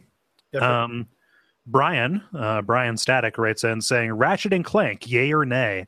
Is that the new one? Is that the new? That's not an innuendo. There- Is that the new title? no, I think he was just asking whether you like it or not. Oh, I like um, Up Your Arsenal. That's uh, fun. I think it just means the series. Like it, it's not called Ratchet and Clank, yay or nay. yep. I, No, I, I can tell if you're being making a goof. I, No, I was making a. Goof. Okay. The, um, it's like you're Dave Foleying me. Yeah, am Dave. Uh, I, I've never played any Ratchet and Clanks. Um, I know of them, but it's not like it's a genre I don't like that much. So I haven't, even though I've heard that they're good, and I'm curious about those. And then the other ones that are, what's the other series that is something and something that Jak and Daxter. Yeah. Jak and Daxter, are the other ones. Um, yeah, I haven't played them just because I don't like 3D platformers very much. Yeah. Um, but I've, I've heard that Ratchet and Clank are good. Um, yeah, like Ratchet and Clank is more about like different weapons and like fighting big groups of enemies. Mhm. Um, and then when they hit PS4, they ended up going all Blinx the Time Sweeper. So Okay. I, and I only ever played the third one, and that was that was fun. What does uh, what is Jak and Daxter about then? Uh, Jack, well, there's uh, the main character for Mortal Kombat with the metal arms. Okay. Um, no, no, it's uh, yeah, that one's more akin to like a like a regular 3D platformer. Like it's uh, Like what is it? The collecting kind of follow up to Spyro, I think. Oh, gotcha. So yeah, like collecting shit. Yeah, I, I'm getting Insomniac and Naughty Dog mixed up, I think, but Yeah. one of Okay. those led into the other. Gotcha. Yeah, but yeah, it's running around collecting stuff. Like two introduced a bunch of like open world kind of stuff, and also like vehicle things. Um, and then three, I think, was a bit more of a return to form. Dennis would be the person I talk about because he like straight up uh, wrote like Jak and Daxter fan fiction when he was in high school. So Holy shit. I know, and he admits to this freely. So I, I'm not blowing up his spot. Wowie zowie. yeah. Um, Yeah. No, Yeah. they're fun. I don't know if they would hold up if I played them again, but they were good in their time. Yeah. They, they don't, uh, yeah, it just doesn't seem like there's just too much stuff to play to, to take a chance on one of those for me at least. Um, maybe in like a few years if it, if it comes up as like a show thing, like somebody's like, hey, do it, you know, for the show, or like it's a Patreon reward or a Kickstarter award or something like that. Mhm. And we end up playing it for work. I would play it. Yeah. But it's Yeah. hard for me to imagine picking it up. Uh, Double Cakes corrected me. Crash Bandicoot led to Jak and Daxter, and So Spyro led to Ratchet and Clank. Yeah. Okay. Yeah. And where does Sly Cooper and the Thievius Raccoonus fit in? Uh, I don't know. Um, I played I played the first one of those, Yeah. and thought it was pretty. But like, it's it's a it's uh, when you get caught, you just die stealth Yeah. game, which is like the worst end of the spectrum. Like just game over when you get when a spotlight hits you. Yeah. Um, that's the worst. Mhm. Um, I remember having fun with like one of the Spyro games. Um, like I don't I don't think it would stand up now, but like I Mhm. remember playing a couple Spyro games and being like, this is cute, and and fine. Yeah. I played the first one like right when it was like really age appropriate. I was like 11 years old. Yeah, Um, and yeah, it hit. yeah, yeah. He's probably like it's it's it's reasonably cute and fine. Yeah, um, and Dr. Zadig says Sly Cooper came from Rocket Robot on Wheels. And then he says, I'm not joking. I don't know what Rocket Robot on Wheels is. That's a N64 game, I think. Oh. Yeah, I I think I might be. I'm kind of too old for this shit because like when I was playing bad platformers, they were on 16 bit. Yeah. So like the kind of like second string platformer stuff, Mhm. um, I didn't spend a lot of time with. Yeah, and we go into this uh, kind of difference at length on the Mega Man Legends episode, so we don't have to Yeah. recover that. No. Yeah. But I think that I think that's definitely at work. So it's like I just didn't have a chance. Like this wasn't my thing. Um, like I played Aero the Acro-Bat and like, you know, Harley Humongous and stuff. Like those were my shitty Yeah, platformers. that's weird because I played those too. Yeah. like I played, I rented Aero the Acro-Bat because it looked look, look like Sonic. Yeah. yeah. I don't know what happened to my voice there, where I just repeated "look" five times, but Okay. um, Greg writes in This is a question for Cole. Sorry, Gary. I've heard some great stories from friends and family who have worked at game stores, uh, and they always have the craziest stories. From your time working at GameStop, uh, tell us one of your best stories from working there.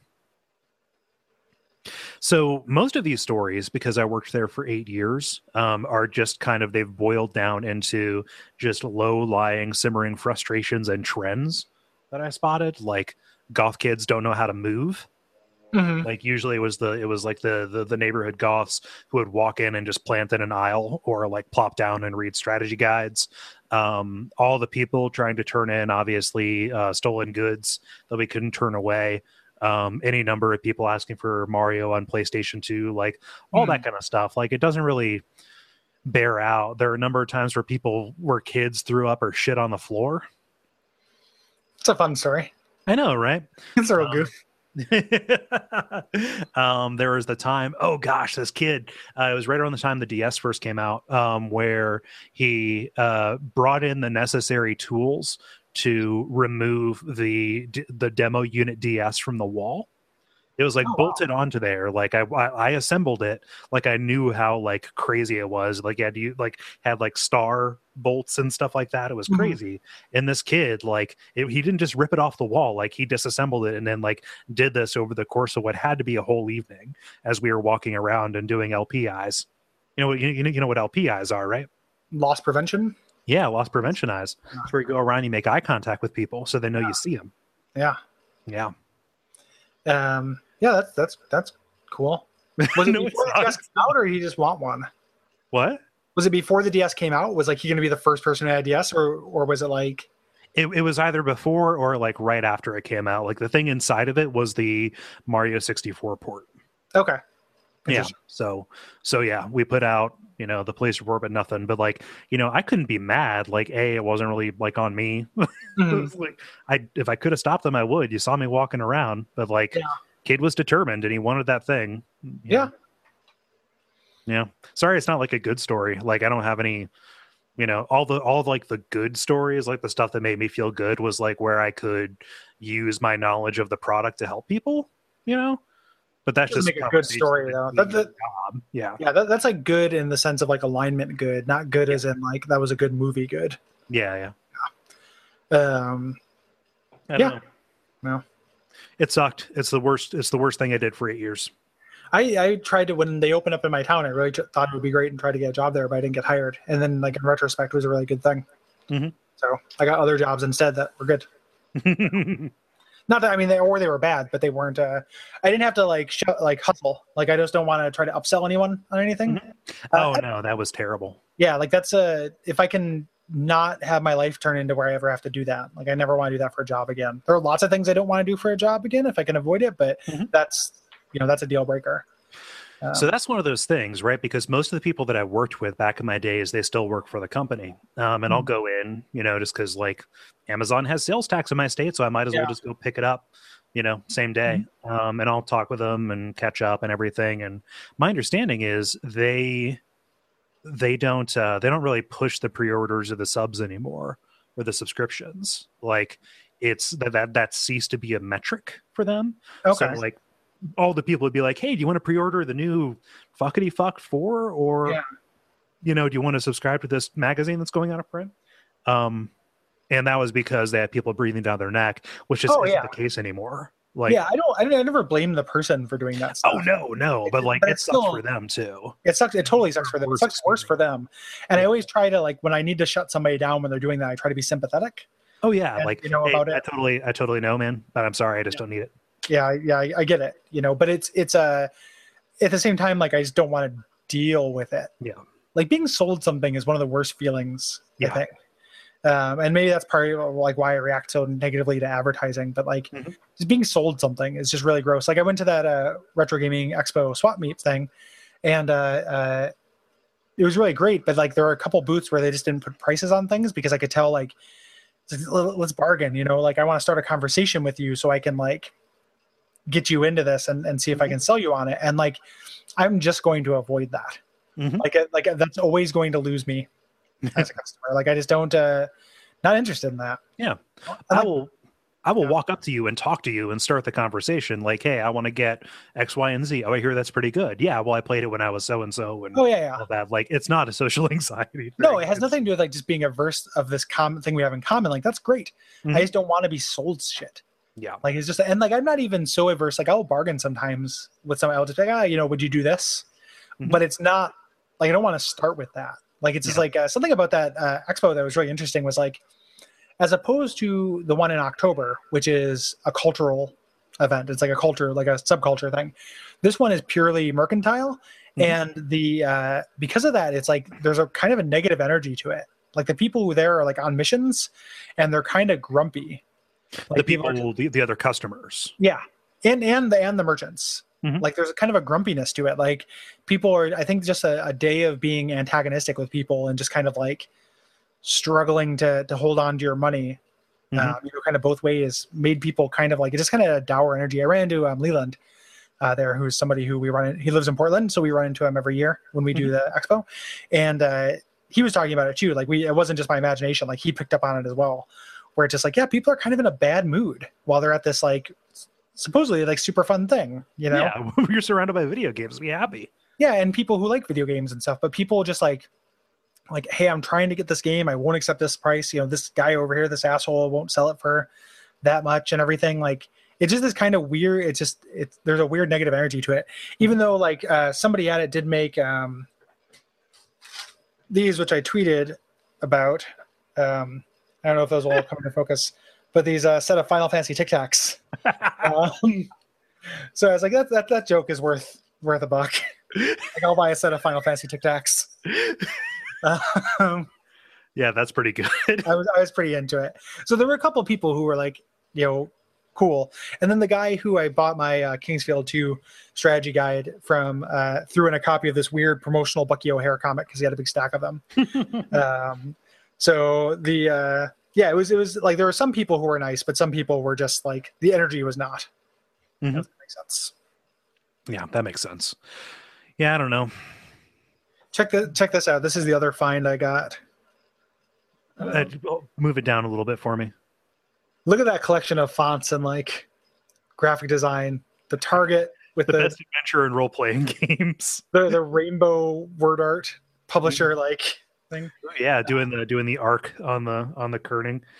um i haven't i haven't tried it yet but there's a cool demo disc in here that has a bunch of like weird old games so into that if i can get it to work but yeah that's pretty sweet Mhm. pretty sweet Double. Cakes in the Slack has a joke uh, that they admit to not making, but uh, relaying to us, which I appreciate. Final Fantasy Tic Tacs, they cure bad bracelet.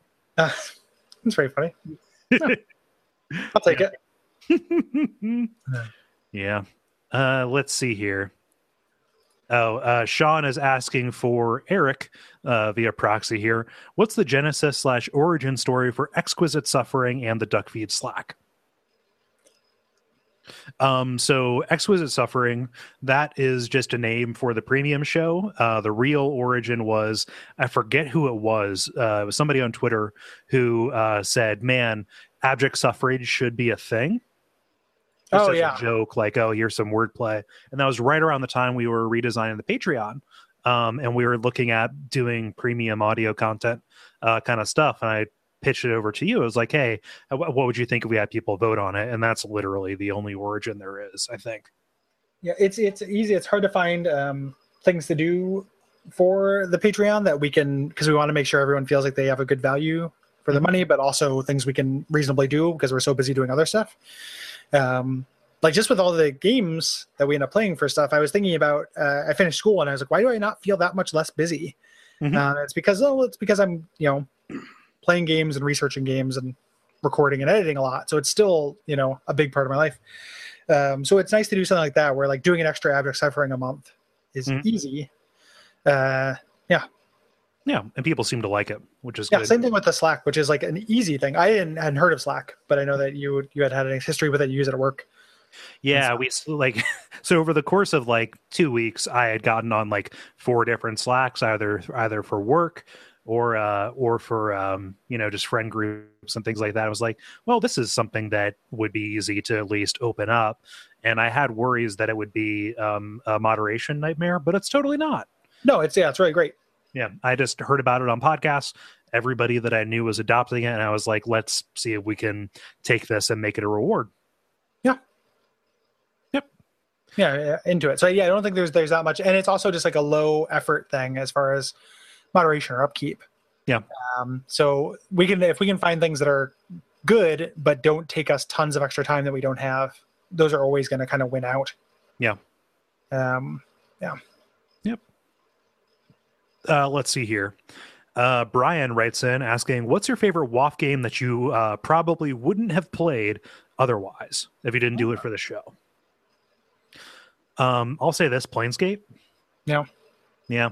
Um, I'd given it a shot beforehand, um, before we did it for the show, but like the show just does a really good job at making me get over those uh The Those, yeah, the uh, initial those humps. Yeah. Yeah, it's really good. And then like my standard answer is always uh, Silent Hill 2 Mhm. because that's the uh, I played the first one when I was younger, but I just kind of thought it was like a slower, kind of worse Resident Evil. It was before I could really appreciate it, um, and now I'm like way into it. So and I'm I'm looking forward to playing more. The only reason why I haven't done more with the series is on the chance we do them for the show. Right.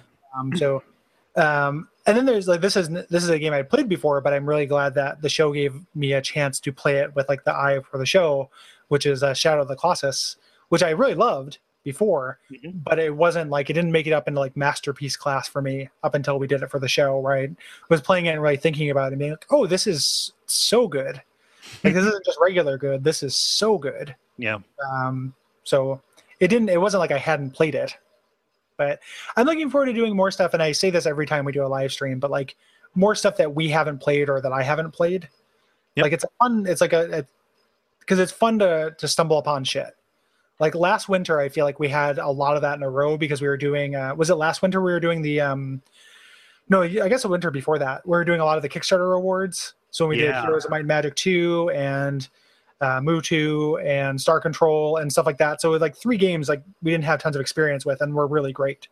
Yeah. You know? Um, so I like that idea of getting into some more stuff that we don't know Yeah. already.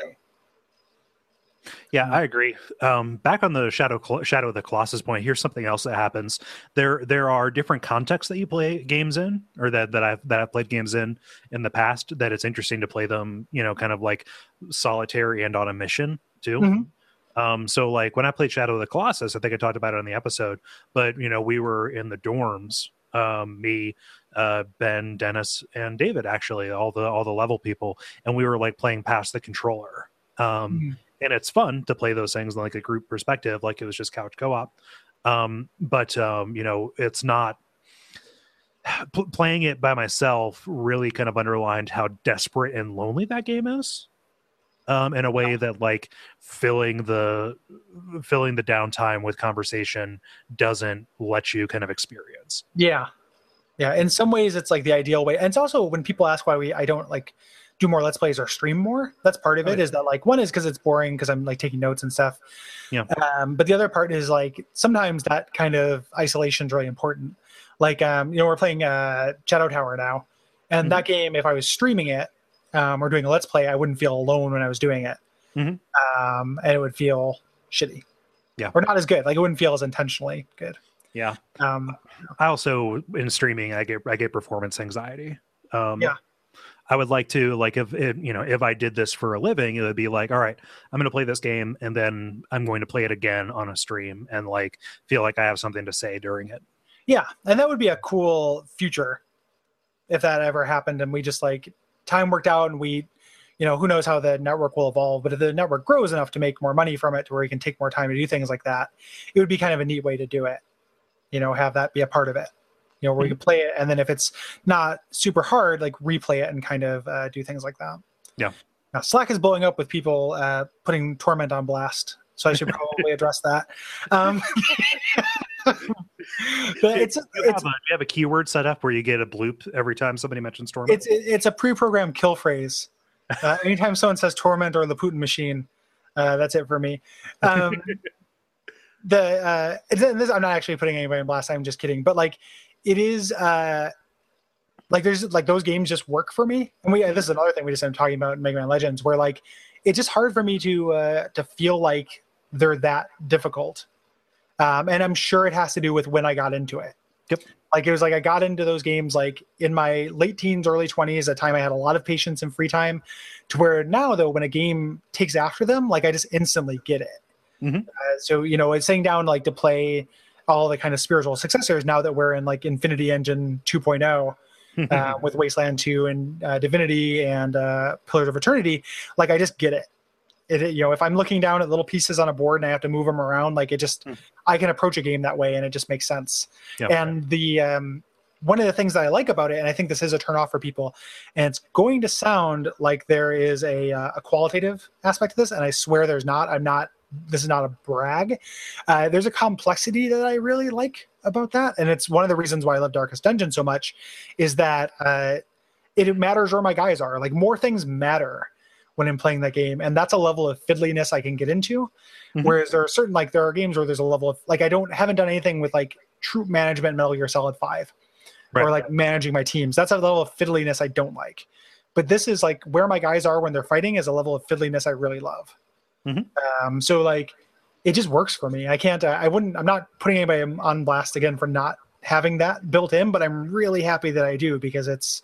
I get a lot of joy out of it. Mhm. And now that this is coming back, I feel like probably the same way people feel like during the like, and the way I felt too. But like, you know, during the adventure game renaissance, and people were just like way into adventure games, and they're just like these make sense to me, and all of a sudden they're back. Um, and that just feels great. Like I feel like that right now. Like, oh, people are making your UnderRails and your you know your your wasteland 2s and stuff like and there's a new, uh, new divinity original sin sequel coming out and stuff like for the foreseeable future i will get these crunchy ass like crpg Hmm. overhead games i think and that's awesome way into it Yeah, I'm waiting for uh, like late '90s survival horror to come back. that would be great That'll be me. That'll yeah be. I, would, uh, I would be i'm way into that too Uh, let's see, or kind of related to that. This feels like a question we've answered before, but after um, Fallout 3, um, it makes sense to hit it again, at least briefly. Stewart writes, uh, What are the most important factors that make a good Fallout game? ooh um i i actually uh oh my cat just knocked over his pallet of cat food um i was trying to get his attention so he'd look in the camera um the um yeah i'm get, i pitched like an essay and i don't know if it'll get picked up for a thing that I would like because i would like to write about that but have it get paid to write out about it. Um charting uh the quality and kind of moral complexity of fallout by examining uh, the brotherhood of steel represented in each entry Mhm. because they're so different and they each one kind of reflects on the main game. Um it would be really really cool to, to get a chance to write that up. Um, to me uh, it is uh, the most important thing is like player choice um, and being able to solve problems in ways that are respective of that player choice. Um, that's something we talk a lot about with deus ex and we talked about it in bloodlines but fallout uh, the earlier fallouts and and new vegas fulfill on the promise of bloodlines where like yes you can build your character anyway and yes you can solve problems in those ways. Yeah. like bloodlines you know you can play a talky character up until the end in which you're kind of fucked. Uh, fallout is some of the few games i feel like do that perfectly. Like you can play whatever character you want and get through the game Yeah. um, so it ends up being this kind of like respect for the like how you want to tackle a problem that you don't see very often and that's something i associate with the series uh, that disappeared uh, in three and to a lesser extent four like four doesn't do a great job of that but it does okay I don't know. How do you reconcile that with like the end of Fallout 2, like with the Enclave base or with the uh, um, the tanker that it's full like of the all the, dungeon uh, yeah, yeah, like all of those. Like no matter how talky I was, I couldn't get around those. You can you can get a i mean i'm not this is not me get good gooding you i'll never get good you. Um, but you it's possible to do. Hmm. um, it's the the the origins of it as a tabletop game like some of it is reliant on die rolls. Um, it also depends on how willing you are to ditch your team. Because you can go through almost all of the tanker uh, not the tanker but all of the enclave base in power armor if you go by yourself. Hmm. if you wear enclave power armor no one will recognize you. Hmm. and you can get really deep into it. The tanker where they send you down to actually just go fight the monsters Yeah. for no good reason like i think that's probably just kind of a shitty shitty thing you can stealth through it if you're playing a stealth character you can't talk your way through it Yeah. um, but if you even if you're not playing a stealth character you probably have a couple stealth boys if you've been holding on to them for too good to use syndrome and can get through that way Yeah. so like that's that's probably one of the closest time in two that they come to fucking that up um, but it's still there's still more ways around it than there are a lot of games especially near the end for something so late Yeah. there's a really good um, game design youtube channel called uh, game dev box or something like that um, and they did a, a case study of new vegas where they took one quest and showed how you can would complete it with five different character builds Oh well. and it's great uh, it's the quest um, the cannibal like the white glove society Yeah, yeah. in Vegas, and like that is so like it just like I was like, oh wait, no, that is why this is one of the best in the end series. Like, I forgot that you can do this like so many different ways, Mhm. um, and they they just show you what each character emphasized and how they got through it. Yeah. Um, so that that ends up being the important part to me. Um, yeah. Okay. Uh, let's see here. It's funny that Mike is asking this because of the sketch that's coming up on uh, Mega Man Legends. Uh, but uh, Mike asks, uh, "What games are currently sealed inside the break glass in case of emergency box for WAF?" Also, Cole, what you drinking? I'll give you the the short version or the the the answer to the easy question. I'm drinking some Rhinegeist Pure Fury. This is a hoppy pale ale, which actually means that it is less hoppy than Rhinegeist's other stuff because usually they make IPAs. Um, and yeah, it's very tasty. Also, I love their logo. Take a look at that. that It's is like a attractive. skull ghost kind of thing. Yeah. Um, also a mason jar of water, you know, to stay hydrated and to keep my voice nice and good. Um, yeah, so break glass in case of emergency. Like usually we get those suggestions, they come through, we joke about them on the show. Um, we even do them for like the comic book silver cover or foil cover um, numbers, but like we had a list of them on that sketch. Mhm. Yeah. I, I felt like there weren't a lot of them that we didn't mention in the sketch. Mhm. I think that we're kind of running low on them. Oh yeah, Like what what else is there that we don't? So the ones we talk about, and this doesn't spoil a sketch because no, no. the list is not the important part of it. But like you know, Mario sixty four, Chrono Trigger. Chrono Trigger is probably the biggest one I think that would do the most. Yep. Uh, a handful of Final Fantasies, like the rest of the beloved Final Fantasies. Um, so probably you know four amongst most principally um, Mhm. would get a lot of attention. Um, yeah. Um, yeah, we talk about Baldur's Gate in that, which would be like would be big with a certain contingent, Yeah. you know, but doesn't have that kind of console like nostalgia. Yeah, that con- that console hugeness that like uh, it's a, the the the share the shared gamer heritage. Yeah, I say that with my tongue firmly in my cheek. Uh, but uh, Mario Three. Like, there's not there's not that many though. yeah, most of them are most of them are Nintendo. I think that like we could pull the trigger on Majora's Mask anytime, but like or Ocarina of Time would be huge. Yeah. but I, I mean, I, I would. You guys don't want me to do Ocarina of Time. Like, I don't like that much. it's it's good, but I don't like. I would much rather do Majora's Mask. Um, me too. when I would, I would, and actually before Majora's Mask, I'd probably, or as much, I'd rather do Link's Awa- Awakening. So, Mhm. like, I like both those games a lot better. Yeah. Um, but yeah, there's just there. There's not that many that would have a huge effect. Like we're we're running low on on those games. We got one coming up for our next like big round anniversary that is not one that people I think think about, but I think will be big. Yeah, it's also Uh, not a game people realize is old. Yep. So uh, you guys can start guessing about that, but it's uh, yeah, And it might not- not just be one game. yeah. It might be three, might be four.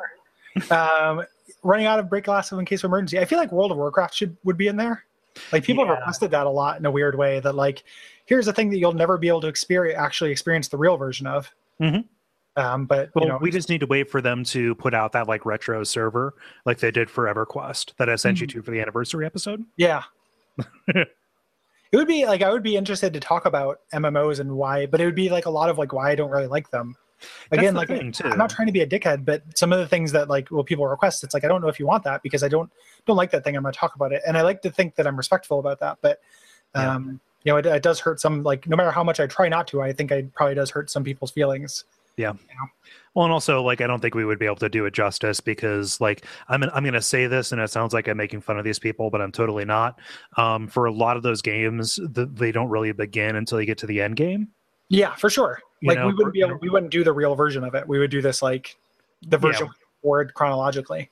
Yeah, we, we would do the version that has the story, not the one that that is actually like satisfying to play, or the one that Yeah. is satisfying to like build toward. You know, Yeah, where there And we're actually doing- are stakes.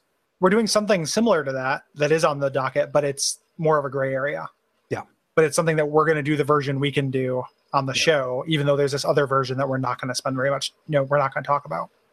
Um, Soul Blazer in the chat talked about XCOM. Like, I like XCOM, and I would love to do an XCOM game uh, to do uh, the first one actually for the show at some point. Um, That would be really cool. Yep. So I, I imagine us doing XCOM at some point. Uh, let's see. Our crab hammer asks what this gizmo is. It is an Allen wrench for assembling furniture. Alan, right? Allen wrench, not Allen ranch. Did you? Okay. Is that like your your uh, homebrew discredited salad dressing? That's you have it's Allen's ranch, you know. Okay. On a hidden valley. you know, because I because I cannot ever stop fidgeting. Um, I'm playing with the platinum chip from New Vegas because we were talking about Vegas. I was playing with that. I've, I have that in my kitchen for flipping Yeah. when I'm uh when I'm cooking stuff. Yeah. Yeah. but yeah, I'm sure like so I I've uh uh, because I'm always in the in the in the uh, uh, mode of refreshing stuff on the back end, I'm playing around with new database stuff to keep track of the uh, the suggestions. Mhm. And so I'm sure that when I ultimately bring that to you, like, hey, here's what people are suggesting, we're gonna we're gonna get like a new crop of them that we're just not thinking of. But Yeah. Yeah. Yeah. Which is good. Yeah. So we just had to find the balance between those things and then things that we don't really have experience with. Yep. I'm, I'm thirsty for like for another Mutu kind of thing, like another really cool thing that is I don't know very much, and like reading a little bit of that with Shadow Tower, just because Mhm. it's been a long. I haven't played a lot of those games. It's been a long time. This one's a little bit different than yeah, than this, is, Ancient this City. is the first PSX one that I've got I've done in Yeah. Fine Boy. and I and I played King's Field when I was 17, so it's like it's been a very long time since I played uh, one of them. So this has a little bit of that feeling of like, oh, okay, you know, Mhm. and that's that's a really good feeling. Yeah. Um, and then I think the final question, which times out great, uh, an hour and a half. Uh, Sean, Sean Franson asks, "Hey guys, I'm growing my hair out. Any advice?" Oh, um, no, I don't. Uh, I don't pay very much attention to grooming. this may come as a surprise. Uh, I just kind of part it on the left and get it cut every once in a while. So I don't. I don't do a lot of styling or anything. Yeah. Um, yeah. But yeah, Yeah. Unfortunately, I don't. I, I mean, you have uh, Sean has like curly hair, so I think it will look cool, kind of no matter what he does, right. Because it'll have body to it. Um, yeah. Um, I was I was going to bring that up too. Everybody's hair is different. Um, what I my my, my two uh, uh, kind of answers are. Uh, wash it less than you think you need to, but when you do, just like really get in there. And when I say wash, I mean with shampoo. Shampoo less than you think you need to, but when you do, really get in there. Otherwise, your scalp is going to turn to garbage. Um, uh, otherwise, just rinse it with hair or w- rinse it with uh, more hair With every the day. smaller hair, Yep. go to a barber shop and uh, rub your head on the floor like a Three Stooges until uh, Um, no, I mean rinse it with water every day very thoroughly. Um, and uh, the second one, get used to combing it in a different way because uh, I used I used to comb this like it like I did when it was shorter, and I look like a uh, like a twice baked asshole. Hmm. Um, and uh, no, like get get used to the gravity doing more of the work for you than you think it's going to. Like this, I just comb it straight back, and the gravity brings it down like this. If you're going to get into a, a less rigorous hair washing routine, you have to get past the uh, the hump of like your hair gets used to that. So Mhm. now, when like every once in a while, I know that hair looks better if you wash it every other day or, or less. Mhm. Uh, but I still wash it every time I shower because otherwise it gets really greasy. Yep. Because I, you know, I, and I haven't had like I like now would be the time to do it because I don't care how greasy I am since I work from home a lot of the time. Um, but uh, and I and I, I'm a shut in. But if if uh, getting past that hump of like getting your body used to, it's like when people cut down on deodorant. Yeah. Like yes, you can do that, but you have to uh, get past the like you have to get your body used to it. Yeah. Think, have you ever had any experience with that dry shampoo? Oh, like a crystal thing? No. That's powdered. It's like a powder that like makes your hair feel. It gives it like the feels clean, but it's not necessarily any cleaner. Um, the the lady I'm seeing uses that stuff, and and I was uh, thinking about getting some of that to get me over that Mhm. that period where it's like if my because like right now I, I haven't taken a shower today. I took a shower yesterday, and it just feels kind of gross to me. and part of that's probably because I just have like limp noodle hair, but uh, I couldn't like like next time I shower, I'm gonna wash it because it just feels gross to me. And I also don't want my scalp to be a nightmare. I get those little like terrible scalp pimples. yeah, I hate those. Yeah, it's gross. I'm not turning this into pimple chat, but like gross. I don't like it. Yeah. No, no. No. Like I, it- it's to the point where when I give it that that nice thorough shampoo on a Saturday morning, always a Saturday morning. Um, it You wash your hair once a week. Yep. Wow. Yeah. Um, when I do that, it stands straight up. Mm-hmm. Honestly, like it's it's it's dry. It's like uh, just completely denuded of anything that would keep it like held down and still. So it just static mess. Does it get like? I mean, this is. I'm not asking this to prove a point. I'm just le- Mhm. legitimately asking how the other half lives. Like on Friday, is it like unpleasant to the touch? Nope. No. Huh. No. I wonder how that works. well, everybody's body chemistry is different too. Yeah. like that's that could be a thing. I just I discovered that was that was the pro that was the right way to do it. Okay, because it's not, it's not that like we're uh, and this is something I am too. So again, I'm not judging you based on this. We're both this, but like you sweat, like I've seen you sweat. Yep. It just doesn't just doesn't affect your hair, or do you No. not sweat from your head, or How does that work? like uh, teach me, Pat. Well, I rinse it out with water I? every day. Like, I rinse it out with water every day. Okay, I take a shower every day, like Okay. sometimes twice a day, like when I exercise and stuff. Like okay, it's pretty much always like I will cool myself off, especially during the summertime by like you know rinsing it yeah. out. The, and the water will do it. Yeah the water does it. Doesn't doesn't smell. I mean, like doesn't smell anything. I've asked people Yeah. like, as I was getting into this, like, I sniff my hair. hey, can you, can you just see, sniff my Yeah. hair a little bit for me, please? Yeah, yeah. does it smell like bad hair? Yeah. it's interesting. I've never gotten to to that point, and just uh, I'm I'm lucky that my I haven't had too many negative effects from just like what would largely be considered be overwashing it. Yeah. Um, well, I got there by stepping it down. I did like Monday, Wednesday, Friday, and then every Wednesday, Saturday, and then just Saturday. So Yeah. Yeah. I mean, it's not like that is like a. I'm not like an extreme couponer trying to trying to save money on shampoo. No, like I know why you do it. You, you said why you do it. Like we know it's been well established, Cole. okay. No, I'm, I'm starting to get defensive because like people are going to see like, hey, here's this here's this heavy bearded guy who doesn't wash his hair very often, and I'm like, no, I take a lot of care of it. It's just yeah, I don't want anybody to get the wrong idea. yeah, I get that. Um, I don't think I don't think anybody listening this will. Yeah. hopefully not. Hopefully, yeah, and if you know it's not a it's not an olfactory medium anyway. Yeah. my, my hair rarely I've like my hair rarely smells. If my hair smells, the rest of me smells bad enough you won't notice my hair. Right. So it's like I, I it's it's uh it gets quantized out. So. I like that. Mhm. Cool. Um, yeah. So let's uh, let's call this one a night. Thank you everybody for uh, for for listening and watching. We had a lot of viewers, a lot more viewers than we've usually had. Yeah, this Um, is uh, we should this is fun and it's also easy. So we Yep. should not get out of the habit of doing it. Like Yeah. This is fun and easy to do.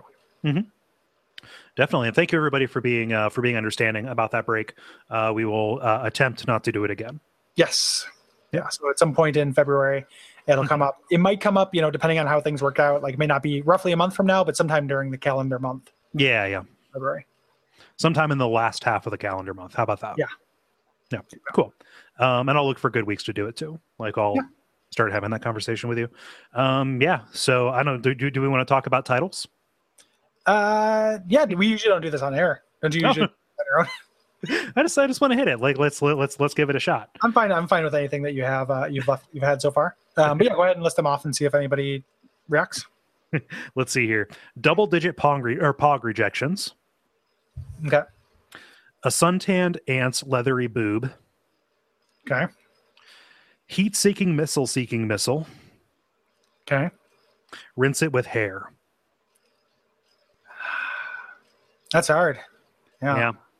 I'm fond of heat seeking missile seeking missile. Yeah, that works for me. Okay. That's uh Cool. Um, so yeah, uh, if you're listening to this and you're wondering, hey, what were those priority um, questions? Uh, those were people who are back at the five dollar and up Patreon level. We hit those first, and uh, then everybody else was answering via the uh, Q and A widget here on Google Hangouts. Thank you so much, everybody who has uh, backed us and helped make these things possible. And uh, we will talk to you soon. yeah. At some point too, if it seems like it is a hey, if I back at the priority level, I get first questions, but my question got answered anyway. I can hang out. At some point, if this grows, which we hope that it will, uh, we may not be able to get to every question. No, Uh, no, we can we kind of hit them all because chronologically we hit that budget for 90. about 90 minutes. So like at some point, um, you know, so there is an incentive Mhm. to back at the level if this is a fun, cool thing for you. Yeah. Um, and hopefully it is. Yeah. So. Cool. All right. Have a good night, everybody. Good night.